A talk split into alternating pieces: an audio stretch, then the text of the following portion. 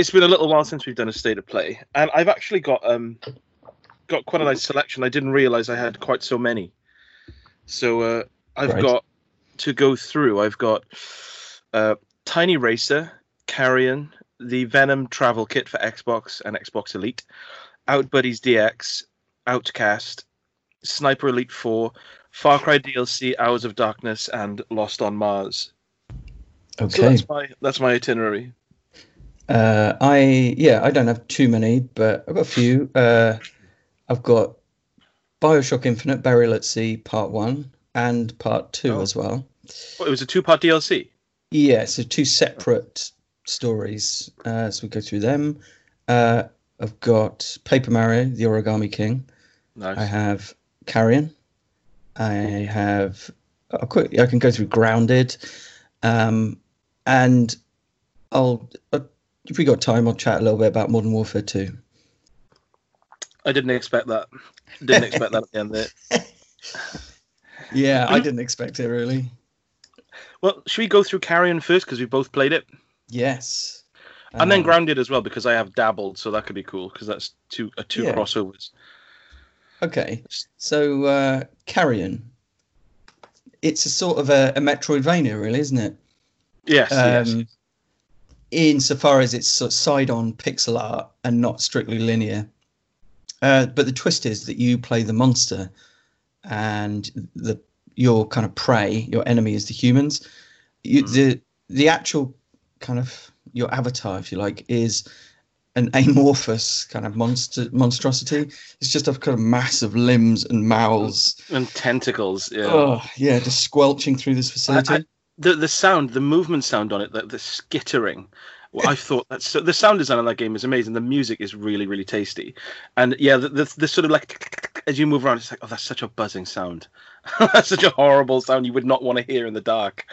That's nice, isn't it? I like the way that you can kind of freak freak out the humans as well, which actually has a mechanical. By making sound, you could kind of call out to them, and it actually has mechanical use as well because you can kind of draw them towards one thing and then go around the back of them and Yeah, and basically you, you grab and absorb the humans to become more powerful and to heal yourself. Some of them you can't consume, but others you can. Some have like guns and shields, which is really annoying. Um, and then sometimes you come across sort of like uh, these robot sentry things where where you can obviously you can't just consume them, but you have to you fire your tentacles at them and rip parts of the armor off until you can get to the human inside, if you like, uh, which is pretty cool. I, I found with the control scheme with Carrion, initially I thought, oh, this is really twitchy and weird, but Yeah. I kind of I realized well, I assume what they go for is when you kind of go into a room or a section where there's like a few humans, it's quite thrashy. It kind of puts you. It's not a delicate control scheme at all. It puts you in the sort of um, in the mindset of like if you were that sort of amorphous monster that bursts through a vent in a room, that you would just kind of thrash around, tear people, chuck them around, and I quite like Yes. Yeah, I, I was surprised by how uh, kind of natural it felt after a while to be moving around with this thing. And what's cool about it is that the the more powerful you become, also the larger you become, and the more unwieldy. So there'll be moments where it's almost like you'll be controlling your your monster through like a kind of system of vents or whatever, but it's so large that it you it almost ends up becoming confused between what's the front and what's the rear sort of thing. And rather than it, it's sort of frustrating, but at the same time, it's like, well, that kind of is how this odd moss-like creature covering this huge space would probably act. It probably would almost get confused in in, in and of itself. Yeah, they, I think the the devs have, they obviously worked a lot on the fundamentals of controlling the the beast.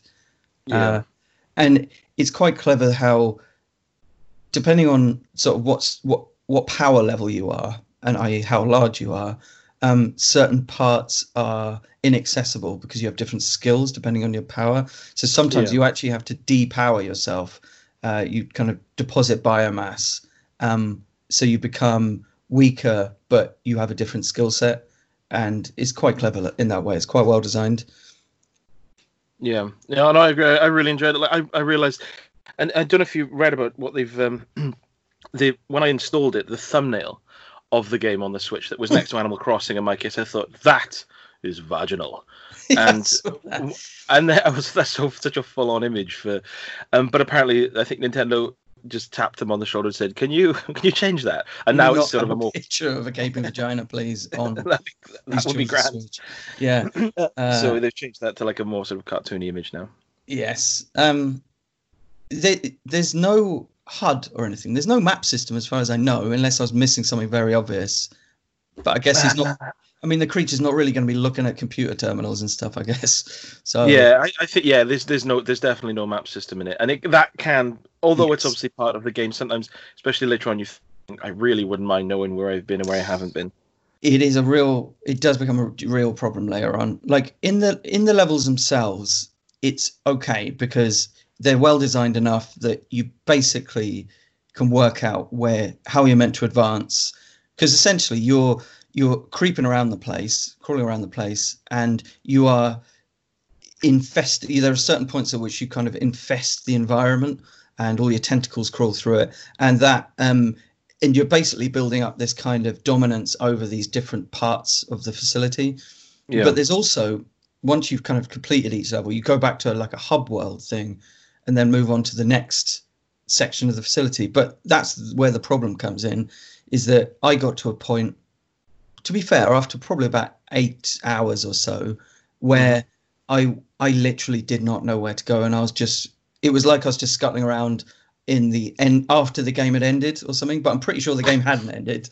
But I, I literally, I mean, I'd spent a good half hour just trying to explore, trying to find where I was meant to go next, and I could not find where to go. So I kind of jumped off this this this that exact problem um, and with the map system and that wandering around will come into play when I mention Outbuddies DX later on, Rupert. Which actually shall, I'll do now because it does lead on to it if that's cool. Okay. Yeah, I mean it's it is a common issue. So yeah, Outbuddies DX is, is, again another a really nice pixel art Metroidvania with with kind of visuals that sort of lie between like the the NES and the SNES, so that where it's it's it's quite gearish but like ultra smooth. Um, it's I really like the sort of aesthetic. The music is astonishing. It's wonderful, sort of um, synthy chip tune music, and the control scheme is it's at the start. But the sort of premise is that you're you're a guy, and it's sort of like a sort of a 1920s steampunk dude with like a big curly mustache, good, and you kind of get dropped in this sort of underwater kingdom, and you have to sort of rescue 80 of this these sort of folk that inhabit this underground sea world um, but it's this all whilst it's it's not like all swimming though it's not all based in water it's kind of an underground cave system where there are there are certain areas where you swim but most of it is kind of on foot. And you're in this sort of um, uh, sort of diving suit and you've got um, the buddy the, the literal titular buddy that's with you is is like a sort of floating uh, sort of mechanical sphere that can like lift objects and do certain things in the environment. And when I started playing it, I thought, oh, that's quite cool. Actually, you can have a two-player mode where the second person would control that, but it would be like having a second player like Mario Galaxy. Where really, it's just like an, an like a, an add-on as opposed to a fully fledged two-player experience. Right. So I started off and I did really like this game because I, I, same as you, I do like Metroidvanias, but a lot of the things that really draw people towards them, like the kind of aimless wandering and, and the really mm-hmm. sort of mm-hmm. confusing map systems, are things that push us away. So yes. I, I, when I started playing the game, I really liked the. Um, it felt very technical, like clunky in a kind of good way. Like, um, mm.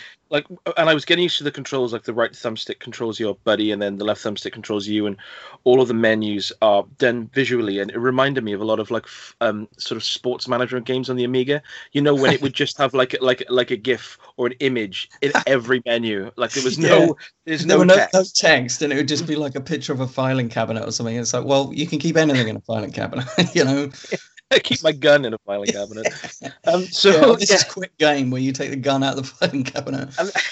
And then, yeah, so the game was initially fun. Like the, the sort of tone of it and the setting of it is really interesting. The music is great, and I thought, oh, I, I kind of initially liked the complexity of the controls. So I thought this is quite nice. It feels a bit fresh, and I was making my way around, powering up my gun, and like getting get just exploring, using my buddy to you know drop drop move huge blocks around and use so using that for the puzzle elements and stuff mm. but then what actually what happened was i ended up like getting sent another game to review so of course i went away from it for like three days. And when I came back, I thought, right, okay, where was I? And I opened the map system, and I thought, oh, of course, this is because there's no text. And although there are kind of um, there is a sort of legend for the map, it's really confusing. So I, I kind of thought, ah, I, I almost thought, should I restart? I lose like two or three hours, but no, no, no, I don't want to do that. I'll I'll plow on. And I ended up doing what you were doing, which is just kind of wandering. And I got to a, a point where um, there was an image in the background of my buddy, like doing something with these um, w- with these sort of enemies that some of which you can turn into platforms. And I and I thought, well, okay, I highlighted my buddy and I was going through the controls and I said, I can't do this. And then I went into the menu and I looked at the sort of, of course, all of the control scheme is just a load of just like him jumping, him swimming, but like with it's all image based. And I thought, well, I I'm looking for something that makes my buddy do a very specific action. so I I really wouldn't mind knowing what that is. And then I thought, right, okay, I haven't got that ability, I assume. So then I just kind of went off wandering again, and my interest just kind of waned. Yeah. Um, and and it was just due to that like sort of it maybe it's partially my fault. Maybe if i just really stuck with it and played it straight through. But eh, yeah going it's one of those games i went away from it and i kind of just no I, this yeah. isn't grabbing I mean, me enough. it's basically it's quality of life stuff isn't it really? And it just didn't provide it. Mm. yeah it's a pretty particular problem with metroidvania is trying to jump back into them. If you, you try jumping back into something like hollow knight and it's just a nightmare because something like that is so deliberately uh, non-linear uh, and explorative that you you go back in and it's absolutely baffling. Yeah, that's yeah. exactly the trouble I had with this. I mean, it's fun. I can imagine if if someone was really into Metroidvanias and didn't mind that sort of um, slight obscurity in the controls and, and the and the way it's presented, then they would love it. Like it is a really beautifully designed game. So was there no but, indication of actually where you meant to go at all? Was there something on the map to say go here? Or there's no there's no like um you know when you go down sort of a certain uh, like avenue in a Metroidvania and yeah. usually when there's a dead end there's like a line that's you this you've taken this path as far as you can. Yeah. There's none of that and, and all of it's, it's all one huge system tied into itself so it's not like sections. Yeah. It's not like I've done this section. So whilst there are like you know, um, for instance, there's you pick up like a pink orb that allows you to shoot open, say, pink doors. Mm. You've just on the on the map, it's just a load of pink doors leading around yeah. to each other in a circle, and you think, well, I don't know if there's, and there's a, a little bit of the um, progression relies, yes, on like putting bombs on walls that look like other walls but can actually be blown through, ah. and I thought, oh, this is gonna just degenerate into me just like taking a step, dropping a bomb, taking a step, dropping a bomb, and I wasn't really willing to, to yeah. do that. That does hark back to the original Metroid, uh, Metroid, sorry, and yeah, and it was very tedious then. Again, I'm sure some people love that, like love that kind of like the total that, sense that, of like that separates like a regular Metroidvania from the hardcore Metroidvania. I personally, I I think of like something like Ori and the Blind Forest, where you your objective is clearly shown on the map, but in a very vague way. So you know that you've got to go north. Say you've got to go up. So you yeah. work your way up, and at the end of the day, you've still got to have the skill to fight your way through and work out all the puzzles along the way. But at least you've got an ultimate destination. What's really annoying is when you do all that fighting your way through, battling your way through, you get to a point where you think you're meant to be advancing, and you come to a dead end. And it's like, right, okay, well, I just spent half an hour working my way to this point, and now I'm going to have to try a different route randomly. And then do all this stuff again because that's how much Metroidvanias work. You know, this stuff. Um, and if everything respawns, then everything respawns. Yeah. yeah. So I don't see why they can't just have those basic quality of life things. Whereas, like, okay, this is your next objective. Now use your skill to fight your way there, rather than you've got to use your skill to fight your way to a place you don't even know where it is. Because everything's so obfuscated. Yes. You're like, oh, okay yeah, um, like I said, not a bad game. Just it, it wasn't really for me. Like the actual, you know, the, the presentation of it is fine, but it yeah. wasn't for me. Um, do you want to quickly talk about Grounded? Because I'm interested in what you think about this. Because I've played it for about half an hour myself. Yeah, I I played it for it pretty much. I've finished the story content that they've done so far, basically. Okay. So this is a game from Obsidian, who made The Outer Worlds and Tyranny, Pillars of Eternity, Fallout New Vegas, of course. Hmm um, and it's a survival game set in a kind of Honey I Shrunk the Kid style setting. I got to say that you, the sorry to interrupt, but the, Yeah. that that's quite a that list of games is quite nice in the span of genres it covers. Mm. That, that was quite a, when you said them out loud. Then I thought, yeah, it's almost like each game is a kind of different thing, which is quite cool. Yeah, they're the kind of developer where you can look, you could trust that they're going to make something of a certain quality. I mean, the Outer Worlds wasn't really, it didn't quite hit the peaks Some of like people really like that game. yeah. I like think Rich. it was it's decent. I mean, it's you know, if you bought that and played it, even if you didn't love it, you'd still think, right, this is a decent game. I mean, it's got some good writing and that.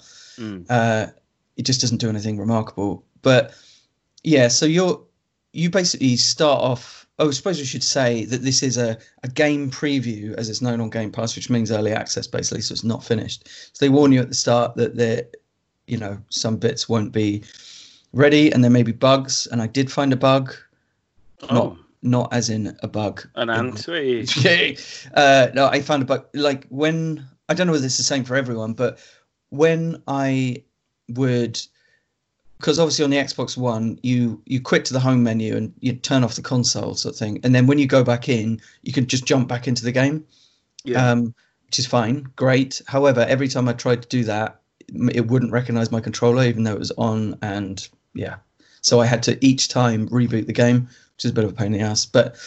I'm sure that'll be fixed. Uh, anyway, so you play one of four kids uh, trying to work out what's happened uh, in this garden, why they are where they are.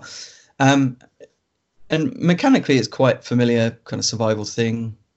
I I- the difference is that instead of trees, say, you chop down grass. Instead of rope, you collect plant fiber, that sort of thing. And instead of monsters, there are insects and arachnids creeping around. And most of the creatures are quite benign, really. Like ants won't attack you unless they're provoked. Although if you do attack one, it hunted me down. For Yes. I didn't realize I came across when I was just like literally just you know you come out of that little sort of Yeah, you briefcase. think, oh, I love you. And I was I saw an ant and I thought, right, yeah, I'm going to kill you and wear your you, your skin as my clothes. And I hit one, and the colony, starring Laurence Fishburne, no, the colony of ants just came hurtling towards me, and I thought, all right, and I was just completely torn apart. Um, and of course, there are spiders. They're they're your main nemesis, and they are buzzing in this game. And um, especially when you get to the point where you you go and investigate the oak tree because they're they're just spiders kind of uh, prowling around uh, the roots all over the place, and it's it's genuinely quite nerve wracking. There is an arachnophobia slider, which is amusing, where you can uh, remove legs and eyes, and eventually, if you have it on the lowest arachnophobia setting, then they're just a kind of murderous blob floating around, uh, which is quite amusing. Um, yeah, so I played up until the end of the solo content, uh, where you end up investigating this oak tree and this science base underneath it, and then there are tiny little robots in there, which are a bit less interesting than bugs, obviously. Um, oh, and there's a it- it's got a day night cycle as well, and nighttime is a bit of a nightmare. So there's like everything becomes more aggressive and monstrous after night falls. So you have to build a shelter. You know, it's the standard survival stuff, but it's just cool Yeah. because because of the environment you're exploring. It's just it's just really neat. Like your landmarks will be like a dropped Coke can or something like that, or you know, it will be like a crisp packet, and um, and it does look pretty tasty. I like the way that um, it's got this kind of forced perspective thing where everything, all the really vast stuff is really, everything up close is very, uh, very sharp, and then in the background it's very, very like uh, out of focus and stuff. It really creates a kind of sense of like a, a tiny world. Um, yeah, I mean it runs okay on Xbox. I found, although the the frame pacing felt quite off to me, and it was so it was a bit uneven. The FPS, Oh, okay. yeah. so that Hopefully that's good. something that yeah, that's sorted. uh, yes. Um, to be honest, my mileage with survival games depends really on the setting, and because it doesn't seem to do anything particularly new, but the the setting's so interesting that I'd be willing to play, you know, keep playing, and you know, it's the reason I could never get into something like Subnautica because I don't, I'm not interested really in like swimming around in the ocean. Um, but this is quite appealing, I'd say, and uh, it's going to be have a full release in 2021.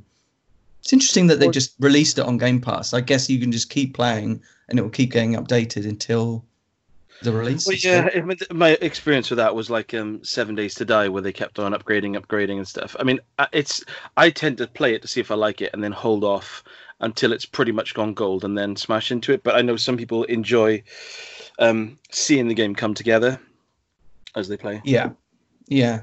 I think it's definitely got potential, and I, I, I just hope that it isn't too focused on the kind of robot, mini robot stuff because that stuff and the science-based stuff. Generic.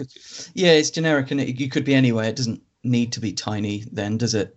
Uh, Yeah. So, but all of the stuff outside of that, with all the different bugs and you know, just like cool. Like I, I had a little chilled ride on the back of like a ladybird, for example, and that was cool. I just saw where it was going. And that, was kind of nice. So yeah, there, there's endless ideas you can have with that. I'm sure you know they could introduce sort of like I don't know birds swooping and stuff like that. And you have to avoid that stuff. It's it's just endless the possibilities really. So I hope they really, um, yeah, I hope they really come up with some cool ideas. Well, to to move on from that, um, I suppose I will go from a tiny world to tiny racer, which Ah. I, I had to review uh, on the um on the on the Nintendo Switch, and I've got a real when I see games that are sort of like micro machines, and to me like the, the pinnacle of the genre, which is mashed on the PS2 and Xbox, Yeah. I. I, I do love a good toy racer, or you know, like a, like a mini car racer, top down thing.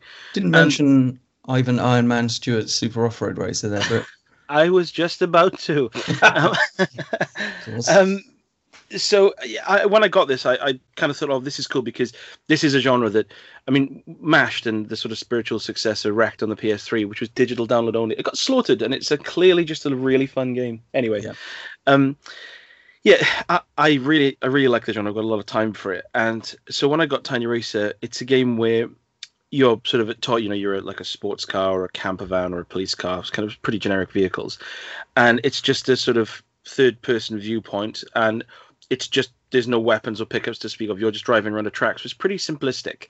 The the, the audio is really generic and just literally could just be like sample files of GarageBand or something. It's really just just like a loop drum beat and then like a ditty, and you're like, okay, that's fine. It's I'm not here to get like lost lost in the soundscapes. It's a toy racer, and the visuals are like the the visuals look great in screenshots. I would say because it's they're very cartoony, and what they've done is they've made the the sort of um, frame rate more important than the draw distance. So you Okay. don't everything is like you said with grounded. It's a bit fuzzy, relatively close up, but the frame rate is is steadier than it would be if they just had everything clear. You know, it's obviously what kind a of small. perspective is it then? Is it top down? It's well, it's like um, I'm trying to think. It's just a standard kind of like grid autosport perspective where it's like a All right, fixed okay. camera just behind and above the car, All right. Okay. Um, and you're going around sort of um, micro machines esque kind of courses that like look like they've kind of been hand built in a garden or whatever. And the courses themselves are quite fun. Like there's a few jumps and stuff, um, and you know the, the the visuals are for, you know for, for for a lower budget title they're, they're fine. But there is a massive fundamental problem with the controls and the physics, and it's pretty much game breaking. So the con- when the controls come up, it, it's literally like accelerate, um, brake, reverse, and the trigger button for some reason is the reset your car back on the track, and that is by far the button you'll be pressing the most. So you start off, and when you sort of collide with the other cars, it comes up with like a cartoonish kind of like bang, whack, wham sort of little image okay. and I was get I was getting those just driving along a straight road, and thinking, well, so it's almost like my car's constantly just clattering off the floor, like the, the physics engine isn't Really? quite there. Yeah, What? So tiny, like Im- imperceptible, like bumps in the road. uh, Yeah, Create kind of it like I whack. was- yeah, like I was constantly colliding with things, uh, and the the physic the the controls like they sometimes they really like you'll turn and it, it's really really twitchy and you'll just massively oversteer and just come off the track and other times it's almost like it's kind of like there's an inbuilt sort of guidance system that kind of helps you around the corner and you turn and you don't you don't you don't turn as sharply and you kind of just coast around it so you, Mm. it's it feels really weirdly unresponsive and when you come off the track and you drop I thought there was a problem with my because I know Joy Cons do drift. Mine hasn't yet, but uh, funnily enough, the guy who delivered my as up yesterday, he said he's had to buy a new Joy-Con because he's started drifting. um, and um, he, yeah. So what was happening is you you kind of go off the track, and you can either, you know, if you miss a turning and you like slam into the side, press the reset button, or if you fall off the track, it'll you'll sort of puff out of existence and automatically drop back on the track. But either way, what happens is when you drop, for some reason, your car just veers left. So Wow. you like you'll land and then unless you you either just don't touch the controller wait wait like a half second and then move. But if of course like you would in a racing game you're holding the button ready to rock you just shoot off to the left. And Mm. when you go when you go over jumps unless you're perfectly straight your car will just you've got no control of it in the end. You'll just go off in a direction and think well i've just come off the track now haven't i? So it, Right. it's and it, it's only two players up to two players instead of four. There's the, the only unlockables more tracks but it, it's a very bare bones game, and the fact that it's not fun to drive the cars is is just a bit It's a a huge problem. problem. Yeah. Yeah. So it, it effectively like it could be a perfectly serviceable like budget racer, but it just feels really unpolished in in the fundamentals. So it's a hard one to recommend. Really. Yeah. And like I said, I love these games. I'd happily chuck them on, come over because, you know, they, they're fine. But yeah, this this is one that I I can't think of a who would benefit from playing it really. what what kind of price are we talking about? I mean, is it I think it's mid budget? Oh no, it's, this is a sub sub tenner. All right. Okay. So So it's like yeah. yeah. But again, if it was like you pay, I don't know, like six or seven quid, and there's eight tracks, it's two players and it's fun. But when there's such a fundamental issue, mm, it, it's unless it gets patched out, it's you know, it's not worth it. Um, uh, if if you do get Joy-Con drift, by the way, yeah. because I have had Joy-Con drift. I had, and it happened in a weird way where both my Joy-Cons and my um, Pro controller all had drift at the same time. I thought, oh, good, because it meant that I was thinking, well, if I have to send, I'll have to send them all back, and then I haven't got anything to control with. Um, but it, there is a, the fix that worked for me was contact cleaner, and you can get it Amazon or whatever for fiver, and it comes with a little nozzle, and the trick is to underneath each of the um, Joy-Con sticks, there's a little kind of rubber hood thing which Right. folds over the kind of uh, control ball, if you like, underneath. But you'll see Yeah. this little rubber hood, and the trick is to get the contact cleaner like nozzle under that hood, push it under there, give it a good squirt. Um, obviously, wait for it to dry on that, and then that fixed all of. I had so I had well three sticks all drifting, and it fixed them all. So oh, fair enough. yeah, I, I know the contact cleaner you mean because I've used it. I use it on my guitar pedals. right. Um, Yeah. so I know the one you mean. Yeah, but that's cool. Yeah. Yeah, it did seem to be pretty pretty straightforward.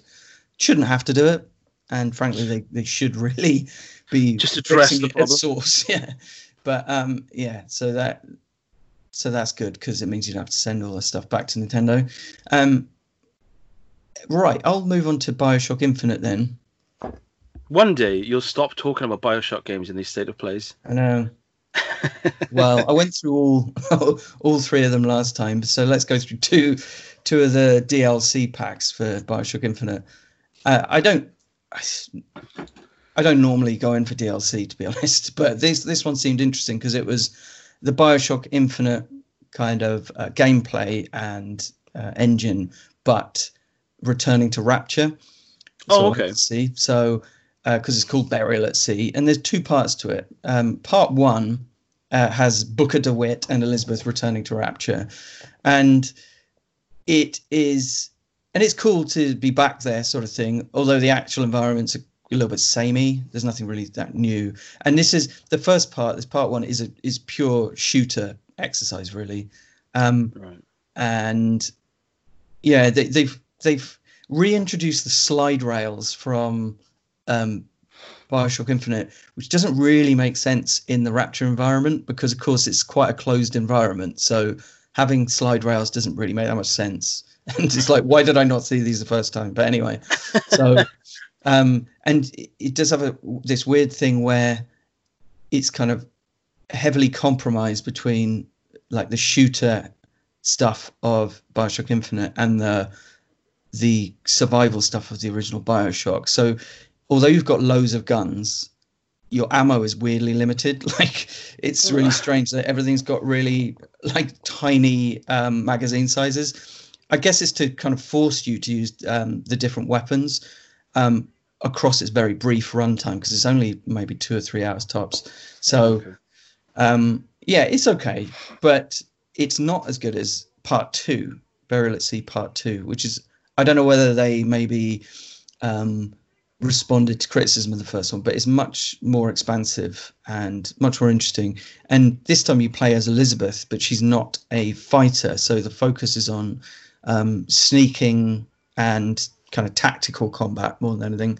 So you're not just shooting people down; you're trying to find ways to sneak around and um, use the environment to take out enemies and that. As with every game since the first one, though, hypnotize is usually the answer. Hypnotize being the one where you make one one person basically kick off, start shooting the other ones, and then it all you know, and you just wait around basically.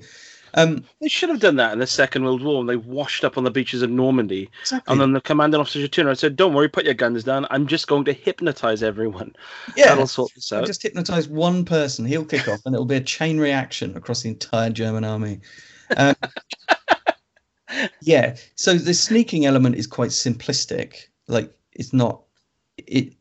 It's like a kind. It's like Dishonored light or something. There isn't really much you can do except crouching and sneaking around. Although there's some nice touches, like because of course it's quite a shattered world. There's a lot of places where there's like broken glass on the floor. So if you kind of walk across that, it will alert guards to your presence and stuff. So that's quite a nice little touch.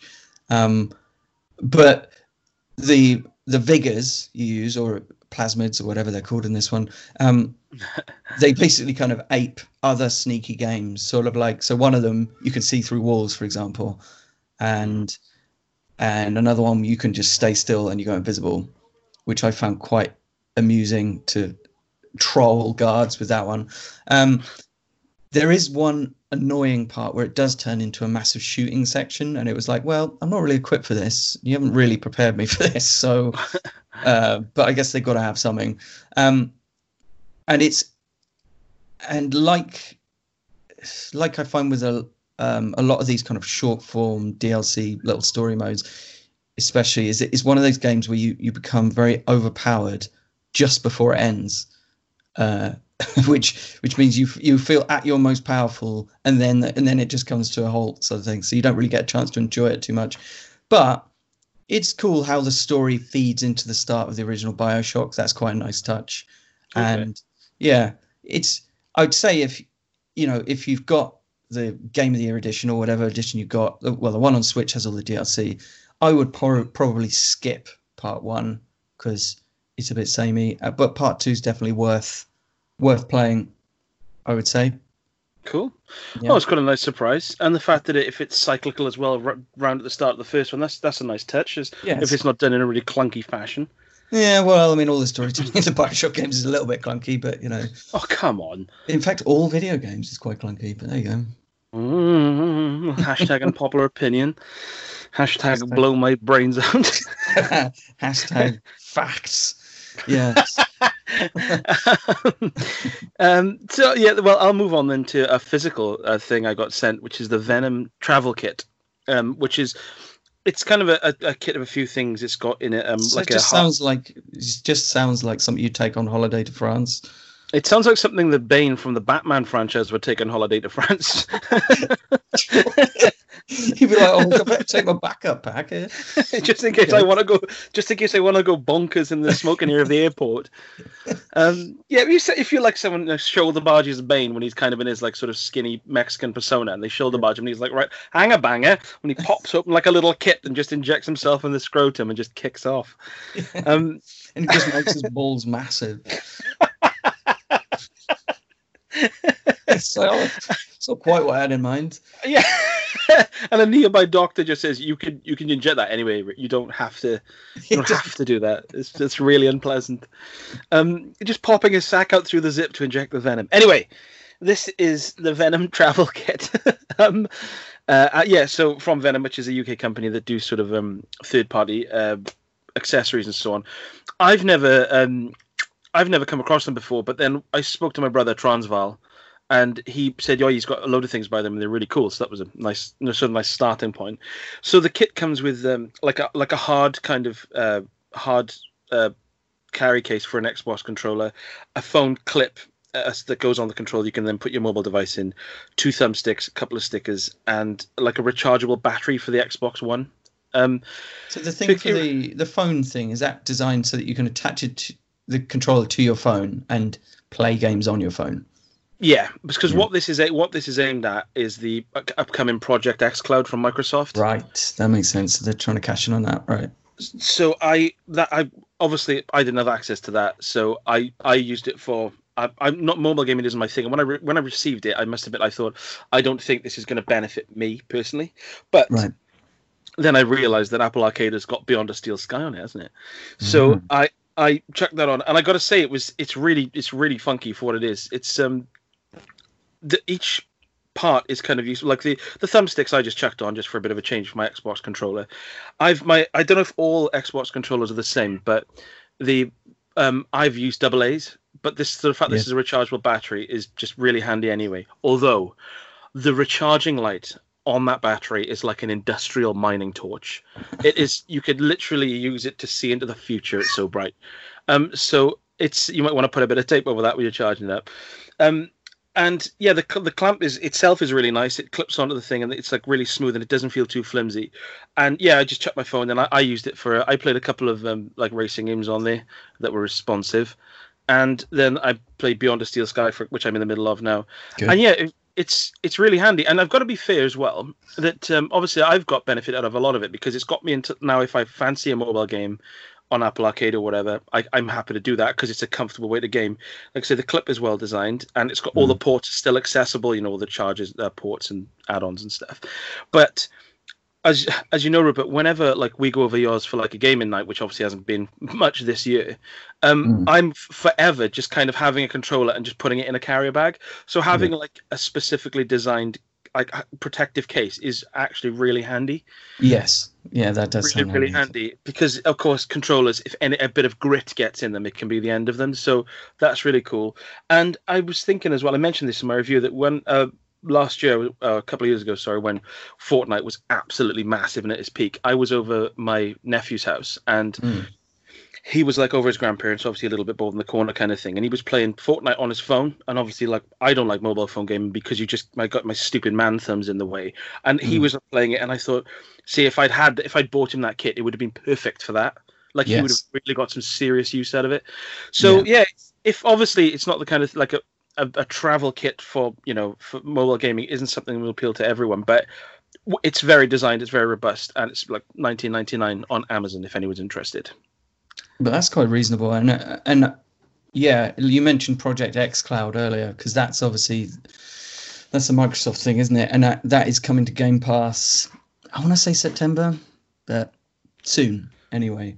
So basically, yeah, on Game Pass, you better use X Cloud going forward which so they're obviously preparing for that, which could be it could be genuinely good because you know if you are if you are able to stream effectively to your phone, then it, it is quite a, a neat device, and probably the final nail in the coffin for Google Stadia, I'd imagine, because why would you use that if you've already got your Game Pass and access to all those games potentially streaming? So, yeah. if the if the technology streaming technology can be as good that is as Stadia because when I tried out Stadia in the free preview thing, it was incredibly responsive, and I couldn't believe that it could be that responsive. To be honest, so the technology is definitely there. If you can match that, then it's a genuine viable alternative. Because when I tried uh, Steam Link in the past, it's just not had that responsiveness uh, when it's streaming. Like, oh. and that was using a wired um, wired broadband, you know, in the same room, and it and it still failed to have the same level of responsiveness. But Stadia was incredibly responsive, so yeah, that could definitely work. Um, so yeah, I oh, would cool. imagine that Microsoft could corner that market actually. and I think that's what they're planning to do by adding it to the Game Pass kind of uh, roster. They definitely like they've really ramped up, um, ramped things up in the last couple of years, and I, I'm playing my Xbox and just drifting towards Microsoft far more than I used to because they seem to be making a lot of good progress and good steps in the right directions these days, which is cool. Yes, they well, they're definitely um, uh, innovating in a way. I think innovating not so much in maybe the the actual games that are being released, but in the way that they are, in the way that they're being released, and kind of like the fact that you know X their the XCloud thing is going to be rolled out across uh, on obviously Android and stuff, not on Apple. I might point out because Apple have decided that um, you shouldn't, you can't, they don't want to have like Game Pass available on uh, Apple devices because they can't, um, they can't curate the content. Mm-hmm. They're worried about the content, you know, like they can't check that the content is suitable for all their customers, supposedly, which sounds like total bullshit to me because that's like saying, like banning Spotify because they can't curate the content, you know, or or Netflix. It's like they're not going to stop them because they can't create the content. So why is it any different for Game Pass? I don't know. Yes. Yeah, it's all a bit sus. So, but I, I yes, I like Microsoft's approach of trying to get stuff onto as many devices as possible, uh, and just focusing on the software. And I'm, I'm happy with that because the kind of lockdown console wars of the past are very outdated, really, aren't they? And it's not consumer friendly on any level. I mean, it might be fun to have like a console war, but the only only thing it, person it benefits, only people it benefits, are those at the top. It doesn't Mm. it really doesn't benefit the consumer at all?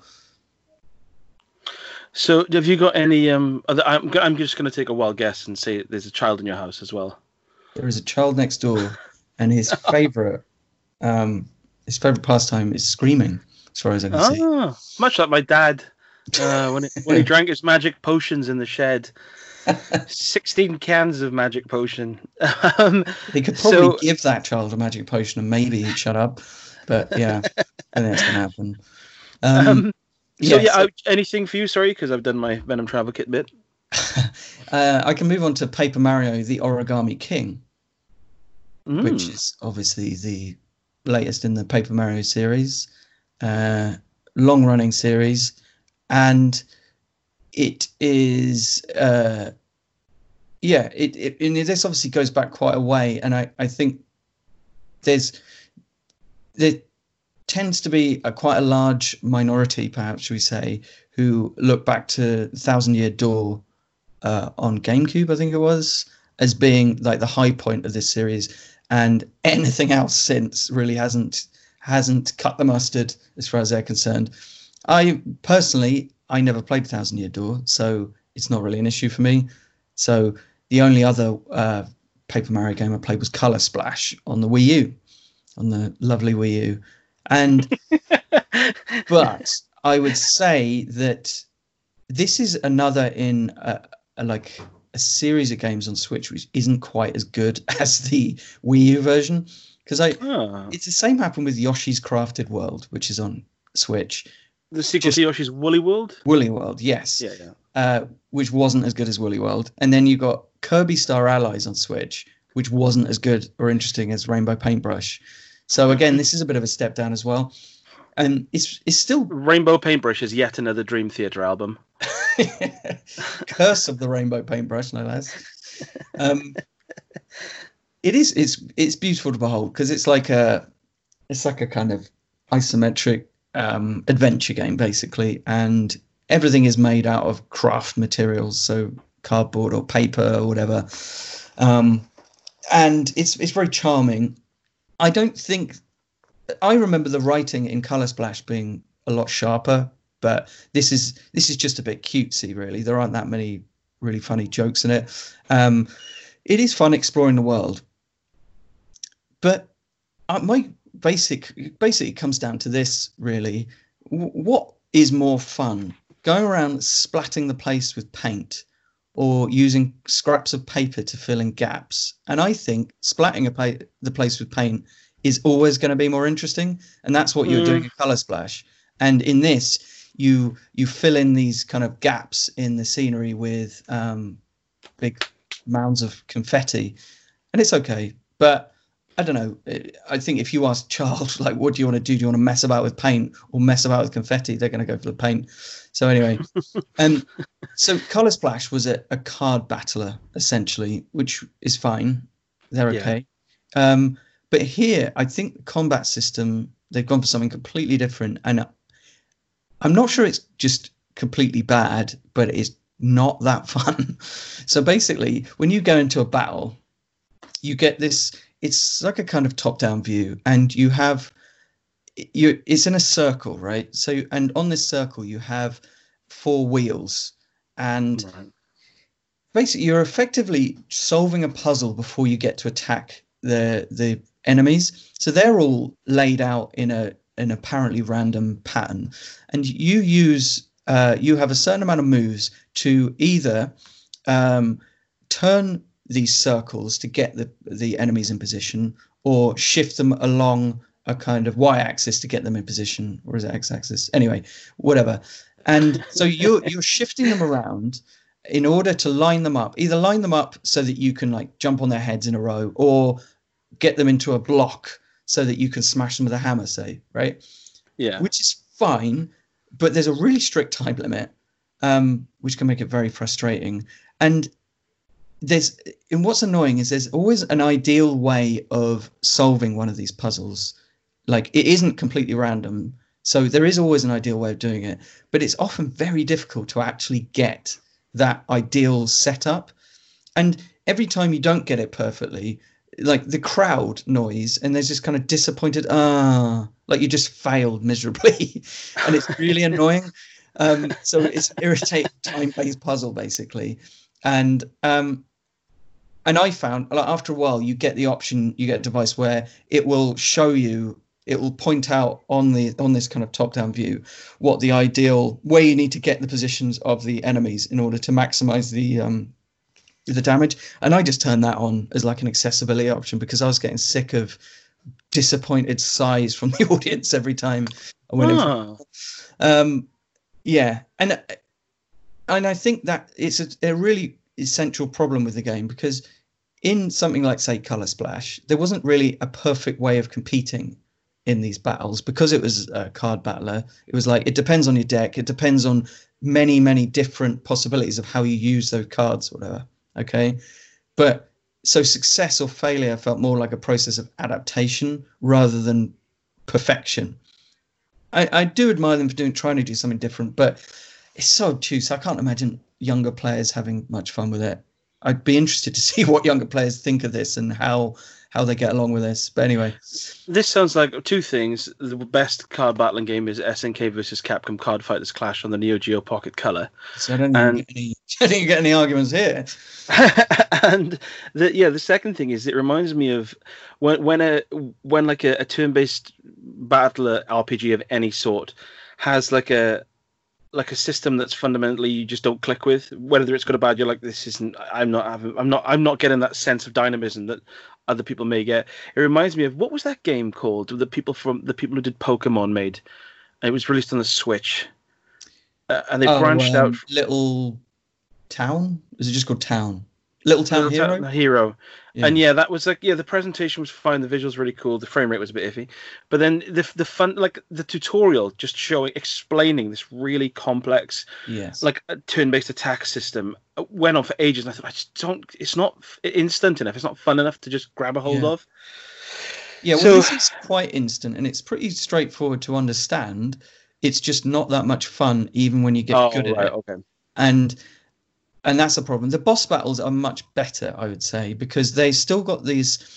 They've still got the kind of uh, circles idea, but it's a bit different because the the boss will be in the middle, and basically you've got you shift the circles in order to and all and like on the different squares there'll be like arrows or um or different attacks. So you can basically switch all the circles in order to create a pathway to get close to the boss in order to attack them with something and the boss can disrupt the circles in certain ways so they can like one of them throws like rubber bands which will ping you around the place and that's quite fun and I kind of wish all the combat had been based on that, to be honest. Um, yeah. So, but saying that, it, the the battle system isn't isn't that fun. Everything else, when you're exploring the world, is really cool and it looks good and it's quite amusing. Like, uh, and it, and it is fun exploring and finding secrets and stuff. Um, and it, the music's really lovely. I mean, you know, all these things you kind of expect from Nintendo, really. Um, and it feels good. The, the motion controls are a bit tedious, but you can turn them off if you want. Yeah, uh, but it's just that. Yeah, I'm I'm playing on because of the stuff between the battles, basically, and you can tell that they're not that confident in the battle system, in the fact that you can really avoid most battles. like, like you don't have to get into most battles, and I don't because I just think I, it's not fun enough for me to do it for the sake of it. And you get, and really, your currency for everything basically is coins, and you get so many coins in the environment anyway that it's never worth going to battle in order to yeah. earn. Yeah, because there's no real, there's no kind of uh, classic RPG progression of like levels and stuff. You don't get better at battling by being in battles. You just pick up stuff in the environment anyway. So, yeah. I when you could- say that it's not worth going into battle, is there any point going to any part of East Sussex? Not really. You might want to pop out a Leatherhead while you're there. Um, yeah, uh, but yeah. So there is a storyline. I haven't even mentioned it yet. But basically, it's this. Uh, this I think I'm guy. Alright. it- like the the castle is wrapped up in these big long streamers, uh, maybe five or six, and you're basically each streamer is is attached to a different like world. So you go, you travel from world to world, working out the puzzles, defeating the boss in order to un uh, to get rid of this streamer, which is locking the castle in place. And then I guess I haven't got there yet, but I'm guessing that the final section will be in the castle itself. And I will play to the end because it's it's fun and charming enough, despite the the battle system And you're a Nintendo fanboy. and that too. So Speak, speaking of Nintendo fanboys, while you were talking then, um, I'm, I'm, s- I, where I'm sitting doing this in the games room, next to me is all face DS games and 3DS games. I picked one up called WarioWare DIY, where you can make your own micro games and save them for other people to play. Why, why haven't I been told about this? WarioWare is like the best series of games ever made. that's bizarre. That's Must that's amazing. So I'm gonna, I'm after this podcast, I'm literally going to just say, give me the cartridge, and I'm just gonna play it. That sounds amazing. I Um, feel like there must be some caveat to this because otherwise I would have heard about it. you were that I'm going to be drawing a willy. Um, so it, was it on 3DS then? uh, oh, DS. This is 2010, nine. How would how would you share it with other people? You can go on the internet, can't you? You can just Mhm. share it on the internet. Can it you says share micro games with friends. Yeah. Yeah. Yeah. Okay. So, I didn't even yeah, think the DS was internet I'm internet gonna- ready. It's, in fact, there's a sticker on the front, Nintendo Wi-Fi connection. So, Ah, right. Okay. um, I'll, uh, I'll give that. I'll give that a goose. Even if I can't share them, I'll just play it with my friends when they come around. Yeah. Um. So yeah, th- that, thank you for that. That was it. Was nice to have like a, a nice high quality game, and it's good to see you're going to play it at the end as well. Um, Yeah. The one I've got. This is a, this next one is a game that I've secretly been trying to play since 1999.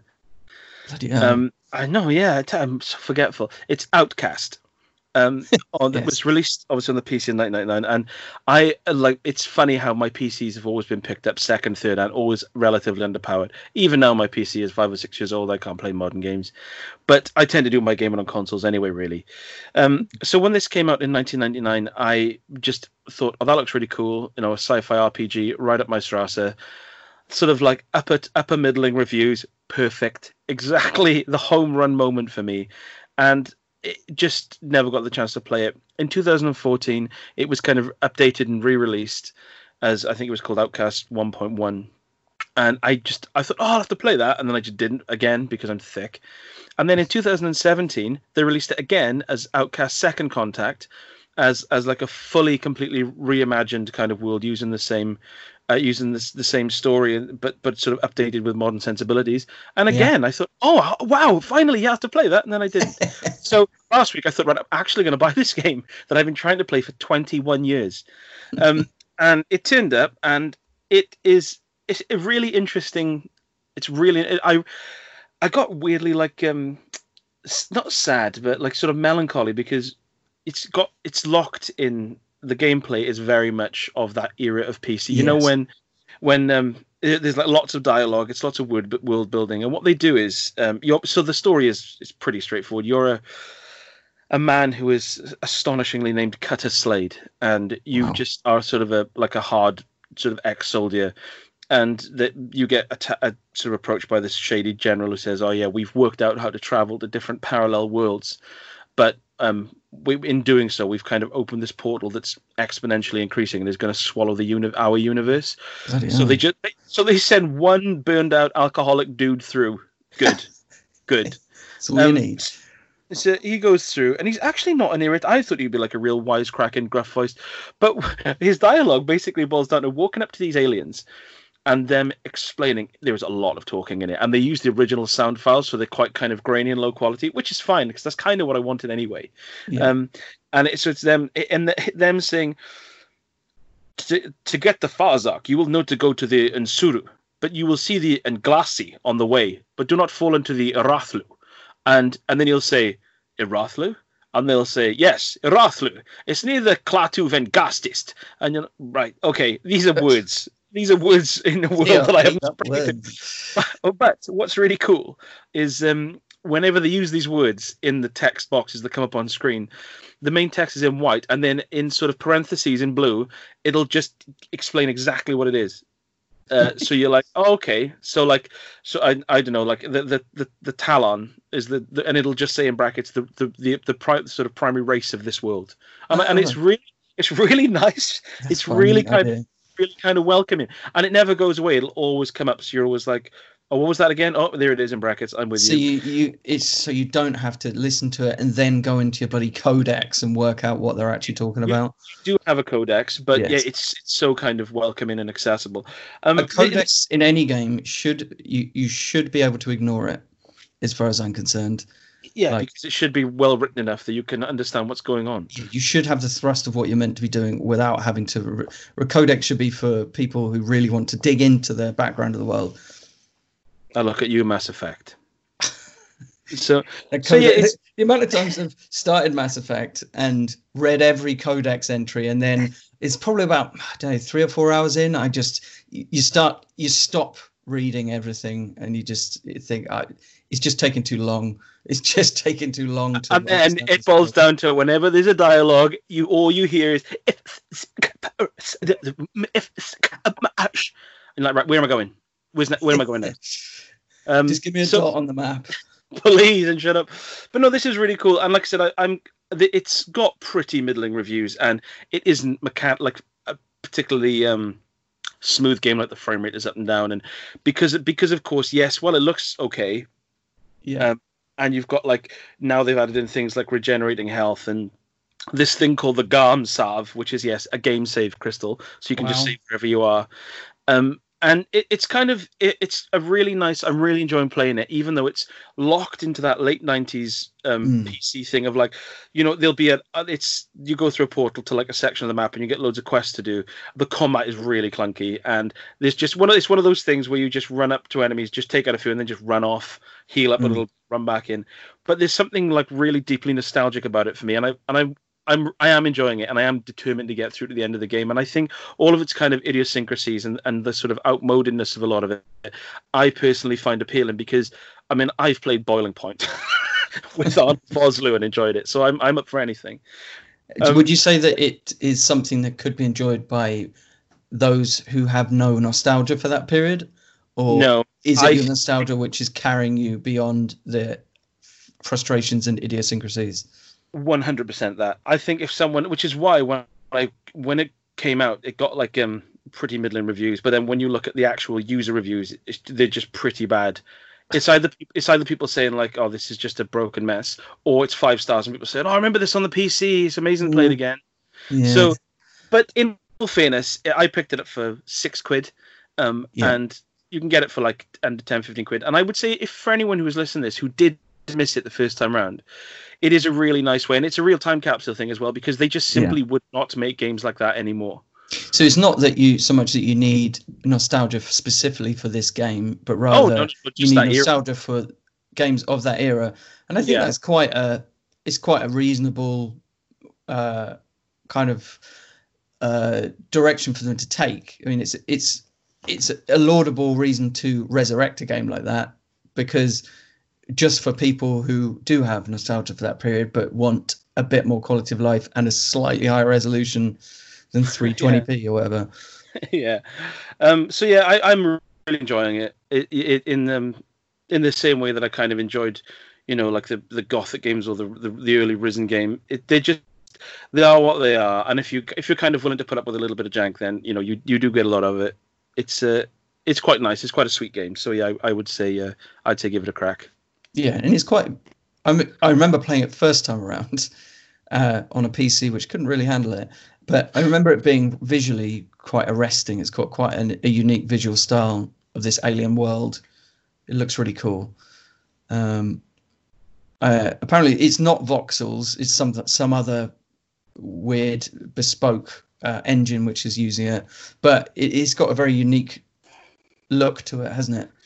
It Uh, doesn't yeah, have well, that To be honest, the remaster looks pretty generic. I don't know what it was like at the time, but it, right. it, Okay. it it's it's I didn't think anything specific about the visuals playing it. Maybe I'm missing something, but it didn't seem unusual in the I remaster think- anyway. I don't know what it was they used at the time. It may have been some adapted voxel engine, but it- it wasn't um, voxel Astra engine. Um, it wasn't. Uh, it wasn't po- polygons in the same way that we used to. That was the difference because right. okay. obviously so many games back then did use were heavily polygon. Think of something from a similar era, I guess like Magic Carpet or something like that, where essentially you've got the classic polygonal environments, sharp polygonal environments, and um, and bitmap um, kind of creatures sort of flying around, sort of two D creatures. So and it and it can look quite, quite janky and and I think what Oh my god, like the Might and Magic series. yeah yeah and I think what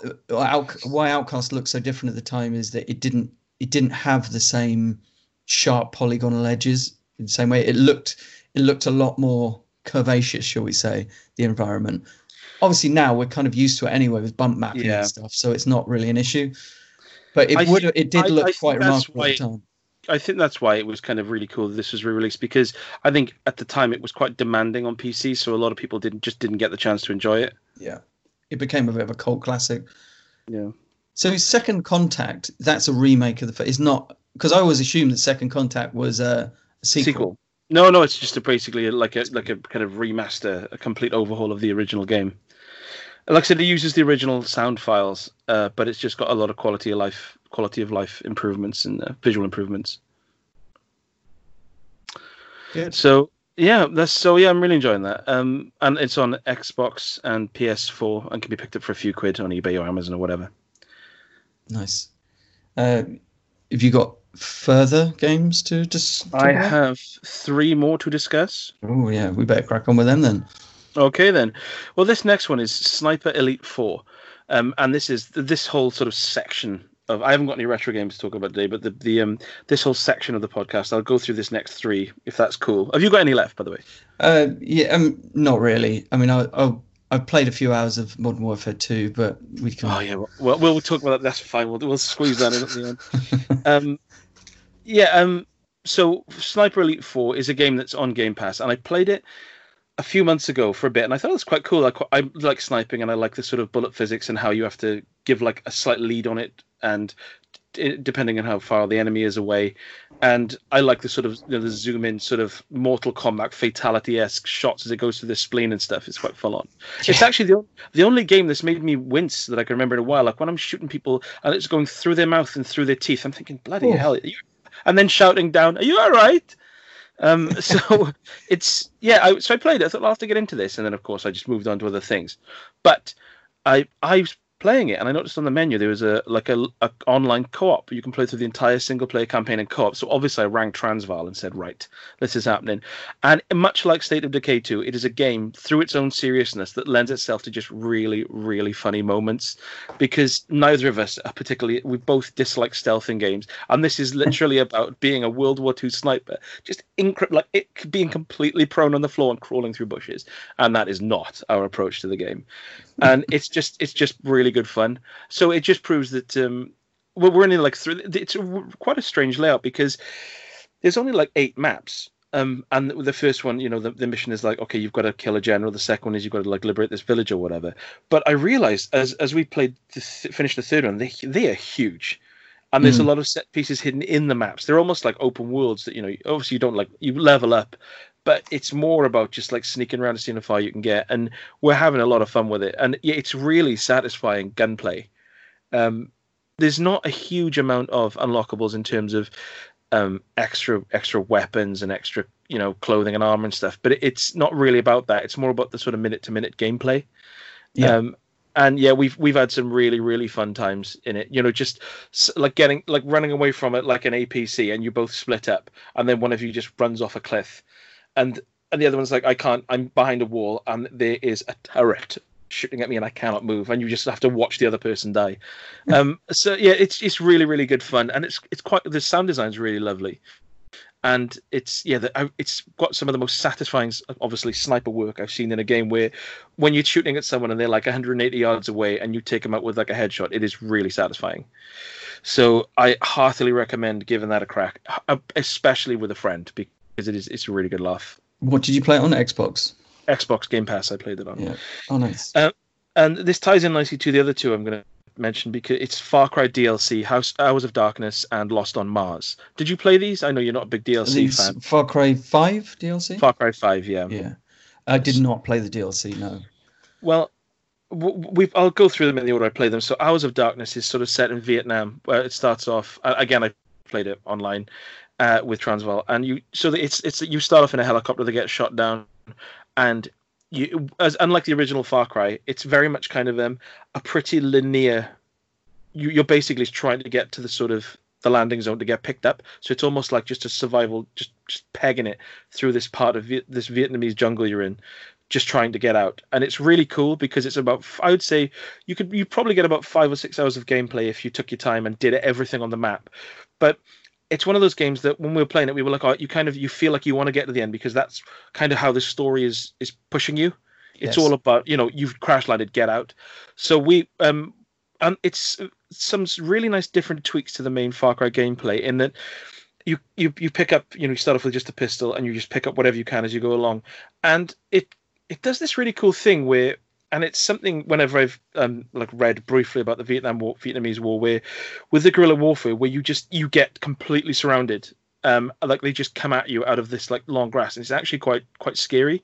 So that you'll be walking through like a knee-high swamp towards like a village that's burning in the distance and then you'll just see some red dots on the map behind you and you turn around and you just see like like sniper fire coming out of these reeds and you're completely exposed. And it is quite creepy that Mm. you're just being assaulted from every you're not you know it's not like you're constantly moving forwards and the enemies are always in front of you. You do get surrounded and it's like oh this is actually quite terrifying. So that's really cool. You collect like lighters of fallen comrades and stuff and you just making it through this section of vietnam to get to the escape point. And then you kind of obviously have to like do a big you hold off the end. There's a huge sort of siege while you wait for the helicopter to come. Yeah and it was really good. It, it was really really good fun and it felt different enough from the far cry 6 campaign to sort of stand out by itself. It's a really cool setting and it was really nicely presented i had less fun although we did complete it with the second dlc which is called lost on mars which is it starts Mm. off and you're you're i think you're a character from like the far cry series i can't even remember his name and you get taken uh, you just get beamed up to this spaceship and i don't know if you know the character Hurk the kind of hillbilly in the far cry Mm, games Rings a bell. he kind of talks like this all the time and, Oh, and yeah. it's like he's, irri- he's irritating rupert is the word i'm looking for Yes. yes. and and of course he's he kind of tells you he's a floating head and you've got to go around and collect his body um, parts to put him back together. So this means he can spend four hours making junk jokes and talking about his sexual prowess which is not funny. It is it's like initially like oh yeah of course yeah 'cause i gotta get you willie. But then he's still going on about it as you're doing the final end sequence. You think you just shut up really about your dick if you wanted. Um and and and it's because it's on Mars, you get attacked by. It's got this sort of um tremors sort of thing about if you walk on certain open ground, the, these arachnid kind of insects will hear you burst up through the ground and attack you, and you've got like a load of laser guns and stuff. Not you do love Half Life Two.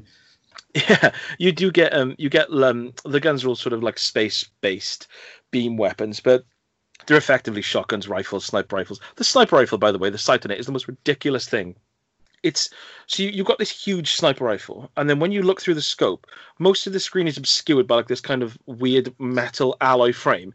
It's a really dark red, and there's three thick black sights, so you really haven't got much to look through. It's like what? This is I'll just kick that off. Um, so, but there was a bug we had where my brother get, got to a point where he had um, he had this like sort of gravity jetpack, so he could do these amazing arcing leaps up the inevitable Ubisoft towers to like turn on stuff, and I would I would be behind him, and then I'd be like right, and then I just fall to my death. um, because mine just didn't work, so we had to reboot. But it is fun, like you know, the, the it, that sort of um, it adds an extra level of dynamism when you you're climbing these towers to turn on these various switches and crystals and stuff, and the jumps are like 60 70 feet they, they, they, you, you jump and you're like oh am i gonna make it so that's quite cool um, but it just felt a bit flat, especially after Hours of Darkness, which was quite kinetic. Playing this, and I'm not a particularly big space guy anyway. Yeah. Um, it just it just felt a bit by the numbers, but it's cool if you if you if you've got the Game of the Year edition of Far Cry, it's definitely worth playing through. Maybe if if you click with the humor and having like effectively a floating head just constantly talking shash like yeah. just constant gibberish. Maybe some people enjoy that. I didn't. My brother plays with the sound off, so he can like hear me uh, talking and stuff. And this sounds a bit aggravatingly wacky for my liking. This yes, yes. DLC. It sounds like the Moonraker of the Far Cry franchise. Yes. So if you don't click with the actual and uh, oh my god, even even on Mars, even on Mars, mm-hmm. There are knockout dream sequences. oh yeah, baby. You just go into like these pits in the floor and then you just get knocked out and you wake up in like a dreamy version of a, a map from Far Cry and just have to shoot like the the bad guys and that. You think just I swear to God, the Far Cry sequence. He in Far Cry Six, your main character better be lucid and fully conscious for the entire runtime. Yeah, the second he gets knocked out, I'm going to snap my Xbox in half. a depth of dream sequences now. So yeah, um, and that is me done. Good. Yes. Excellent. Right. Uh, well, I mean, uh, it sounds like I'll try at least one of those DLCs when I finally get around to it, because I think I think Far Cry Five is on sale at the moment. So, yeah. You've got it anyway. I've yeah, I think I have the disc somewhere um, because I got it for review. I remember that.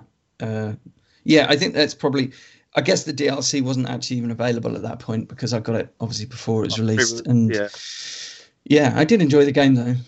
I, they're they're very um, they're very formulaic, but um, Far Cry it, it's like they tend to just it, you might as well jump straight into Far Cry Five. You're not going to work your way through all the different Far Cry games, really. Um, no. But I am looking forward to Far Cry Six. The Hours of Darkness DLC is, is really good because even if you just, uh, it's kind of it feels so separate from Far Cry. It's such an interesting location, and it's because of its like few hours runtime. It's just it's nice to check on. You can do it sitting, and it's just an it would be an, just an enjoyable way to spend an evening. Nice. Okay. Yeah. And well, other than that, I mean, I, I as I said, I'm I am playing Modern Warfare 2 at the moment. Call of Duty Modern Warfare 2, otherwise known as Call of Duty 6, I suppose. Mm-hmm. Uh, and because I just fancied something uncomplicated just shooting action, and that is what you get. To be fair, uh, now I did actually play all of the Modern Warfare games when they first came out. Uh, the original, I guess, was 2007. This one's 2009, and then Modern Warfare 3 was the one where I jumped off because it took me three hours to finish it because I'm not interested in the multiplayer. And they were basically watering down the campaign. Uh, progressively until it just became irrelevant. And um, so, yeah, with this one, this is the remastered version, which has recently come to. Uh, is it PS Plus or PlayStation Now? PS Plus, I guess. But yeah, it doesn't have. It's just the campaign as well. It doesn't have any of the multiplayer elements or or the co-op, mm. which was a bit aggravating. So it doesn't have the Spec Ops because you remember the Spec Ops ones were like set missions where you're working with someone else in split screen or whatever. Well, that would have been cool to go through. yeah, they're really, really good fun. Um, but yeah, so it's just the campaign, and I'm a fair bit through it. And the thing that sticks out about the Modern Warfare games um, are two things, twofold, shall we say? The fact that what is it's so obvious that they've basically that the development would have involved them thinking of cool set pieces to have in different environments, right? Um, uh, and then once they've got all the set pieces in place, stringing them together to create a story, because you jump around in this game so much. Like you, you'll start, you'll be in a Russian gulag one moment in the mountains, and then the next level you're in Rio de Janeiro, uh, and then the next level you're in like uh, Washington, and it's it's all over the shop. I mean, they the way they the way they kind of um, explain it is by having these two concurrent stories where one one soldier is uh, one troop is is they're trying to take down this Russian madman basically, and the other lot are trying to defend America for because it's under attack. And right. so that's that's one thing, and I, I, I don't really care because I don't because I don't care about the plot. It doesn't really make any difference to me. It just put me wherever you know. And if the game, if the level is fun, I don't really care if it doesn't make any kind of sense. Narrative sense. narrative, yeah. yeah. Um, but then the other issue, which always comes up in these Call of Duty games, and I don't know if they still use this conceit now, but they did use it definitely for at least the first three games, and I'm assuming Black Ops as well.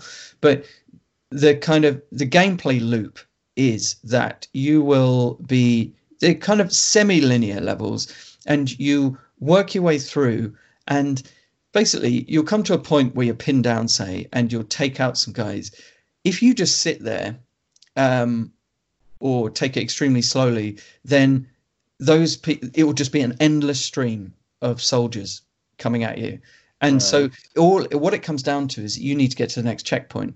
And this is where it's really, really actually underneath it's extremely arcadey because it's it's as simple as that. You you advance to the next checkpoint. As soon as you see checkpoint reached at the top of the screen, you're just like, thank God. Because you know that if you just get murdered in the next couple of minutes, you'll just go back to that checkpoint. So the thing Mm. um, so it, but what the effect it has is really quite limiting the different styles of play that you can employ, because there's, for example, there's there's one level where you're, and it's a really cool setup where you're basically in this industrial you're essentially down cardiff bay with like asda and burger and like mcdonald's and stuff and you're working your way around um this uh, industrial state while it's under like under massive attack from Russian forces, and you you kind of you're given these sub missions to like right go and clear out um, the the burger joint whatever.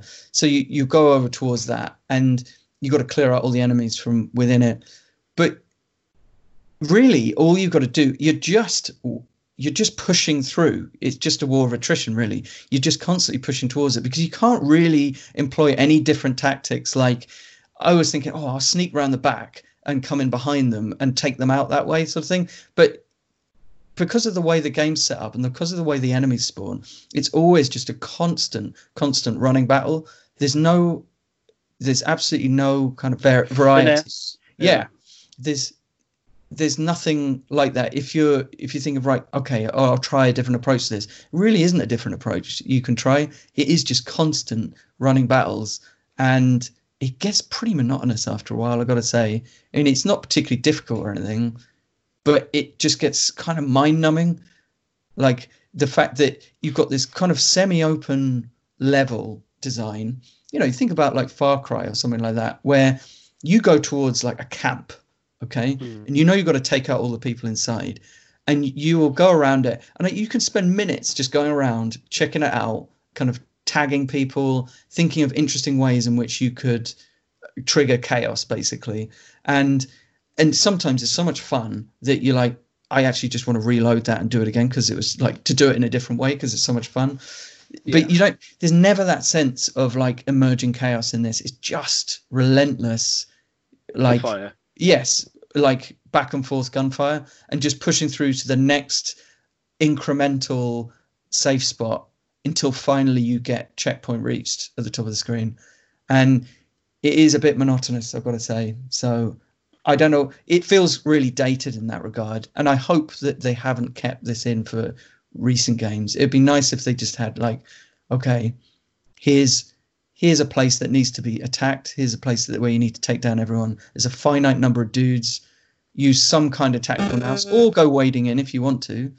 But yeah, it would be nice to have a bit of variety. Yeah, that, they've never really appealed to me. There's, they, they seem so one-dimensional because the focus is on multi. Is, is the gunplay fun? It feels quite meaty, yeah. Uh, really, it doesn't really make much difference what gun you have, essentially. And I think that what they do, I think that they're quite conscious of the fact that the actual gunplay is quite monotonous. So what they tend to do is mix it up with semi-scripted kind of arcadey sequences. For example, like when you're escaping from this mountain airport thing, you end up jumping onto these skidoo bikes things, and um, I don't know what that feedback is. Um, so you, yeah, and you have a little. There's this kind of race sequence where you're racing down the mountain, dodging trees and stuff, and it's okay. But if you hit a tree, then it's just like right, reload the checkpoints. I think try again. Did you feel a bit like Arnie in True Lies when you were doing that? Uh, a bit, I guess. It felt if it felt like okay, this is a cool idea, but it, it feels basically on rails, to be mm. honest, because there's not really, like you say, there's not much finesse to it because you'll just see you'll be you'll like sliding along, you know, driving along, dodging trees, and enemies will come like zooming in from the sides, and it's not like you're aiming at them or anything. You just you just hold down the fire button and they go flying off the vehicles. It's like okay, so it's not like there's really an option to like I don't know bash them off the cliff or shoot the engine so they blow up or something. It's just it just feels like you say it, everything about it in the one-to-one moments is one-dimensional. Mm. It, they really it really hasn't got a lot of variety in terms um, of the player input, if you like. So, bef- um, should we do the, the games of the week before we move on to mm. what future stuff we've got? Because I got a couple of ones pending. Oh yeah. Um, so I well, I'm looking. Sorry, I'm moving away from the microphone. Um, I'm looking at my list now, and and so we've got Tiny Racer Carrion, Venom Travel Kit, which doesn't really count, Outbuddies DX, Outcast, Sniper Elite Four, and Hours of Darkness and Lost on Mars. I would say that my game of the week, and I'm just gonna for for co-op for two players, I would say Sniper Elite Four because it is, it does give because of its sort of slow pace and the openness of how you can approach things and just the the fun factor it's got.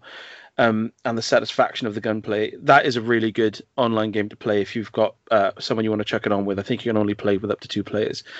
Um, but single play wise, whilst Carrion is really, really good, I, am just going to give a little bit of love to Outcast because it feels like it's a real underdog that a lot of people may have overlooked, and it is. It's a, it's a solid game. So I'm going to say Outcast on the Xbox One for me, which you can pick up on eBay for about six or seven quid. Okay. Well, I'm gonna I, I'm gonna throw my weight behind Carrion because I oh, think nice. because well I think that Paper Mario is quite charming, and I think it, you can have a lot of fun with it. I think Carrion's much more consistently.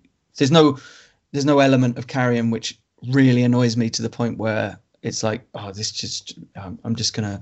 There's a caveat to my enjoyment. Yeah, it, it, like the bit up to the point where I just got hopelessly lost. Basically, it was extremely fun, and so. Yeah. Whereas with Paper Mario, it's like I'm having fun, but occasionally not having fun when I get into battles. So with Carrion, it's like, and it, and you know, Carrion's like a mid-price game, so I don't know what is it, 12, 15 quid. So something like that, yeah. Yeah. Um, and so yeah, I would I would like to. And it feels quite unique as well. I mean, it's it's quite nice to play a game where you kind of feel a little bit like you know John Carpenter's The Thing with this. You've got this wonderful yes. music, ominous score, and you're just squelching around as the monster. So yeah, yeah, it feels I, like there could be a lot of a lot of potential for you know a, a sequel or something. There's a lot of it's got a lot of legs, literally. But, wow. Yeah. yeah. that we could like a sequel would focus more on like say a monster of, of, a of a different sort that we've seen in film and just keep the same ideas but just have a slightly different approach to it. That could be really yeah, cool. The, I mean, the possibilities are basically endless. I mean, you could have like it could be like the enemies are attacking your home world or whatever, and so you've got to use the environment to defend or whatever. I don't know. You could imagine a lot of different things. It's just a cool idea, which surprisingly you haven't really seen before. Yeah, I mean, even if it was just the second one was just a Jason Voorhees riff off, Voorhees rip off called Carrion Camping, that'd be fine. That's absolutely fine. Elm Street, Car- I'm Carrion. genuinely surprised that there isn't, isn't a Friday the Thirteenth movie called Carrion Camping. Uh, Uh, so yeah, what games have you got in the pipeline? I, for me, I, I got sent. Um, I've got Persistence to review on PSVR, which I'm looking forward to because a horror game of VR sounds saucy. Good. Um, and I'm into shooters at the moment. I haven't been for a little while, but with Sniper Elite 4 and Persistence, and I've got one by a Welsh company from down the road in Bridgend, which is cool, called Maid of Sker, made M I M A I D, not M E D E, which Right. looks like a.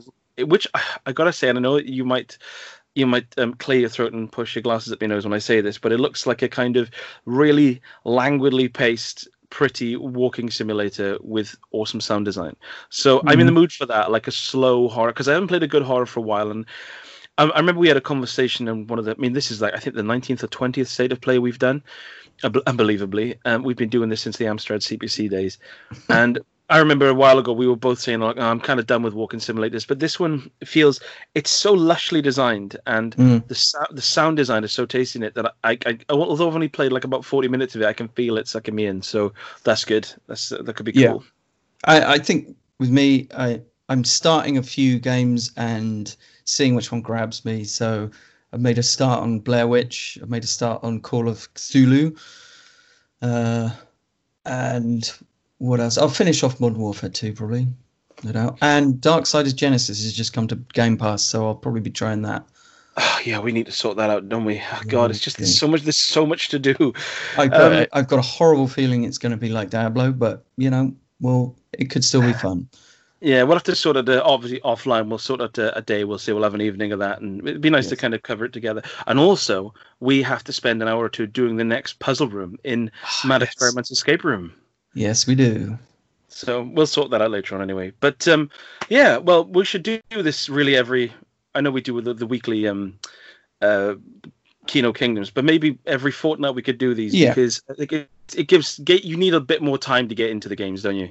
Yeah, I mean, you can yeah, you can watch D-Tox with Sylvester Stallone in an hour and a half. So don't need any more time to absorb it than that. You can watch Granny twice from 1998. So. Um, but yeah, so yeah, I hope you have an awesome weekend, and uh, I enjoyed that. And the games of the week were Carrion, Camping, and Outcast. So yeah, good week. Some pretty strong games, which is nice. Yes, good stuff. Well, take care. Stay safe. You take more care Okay. of me. bye bye. Bye for now.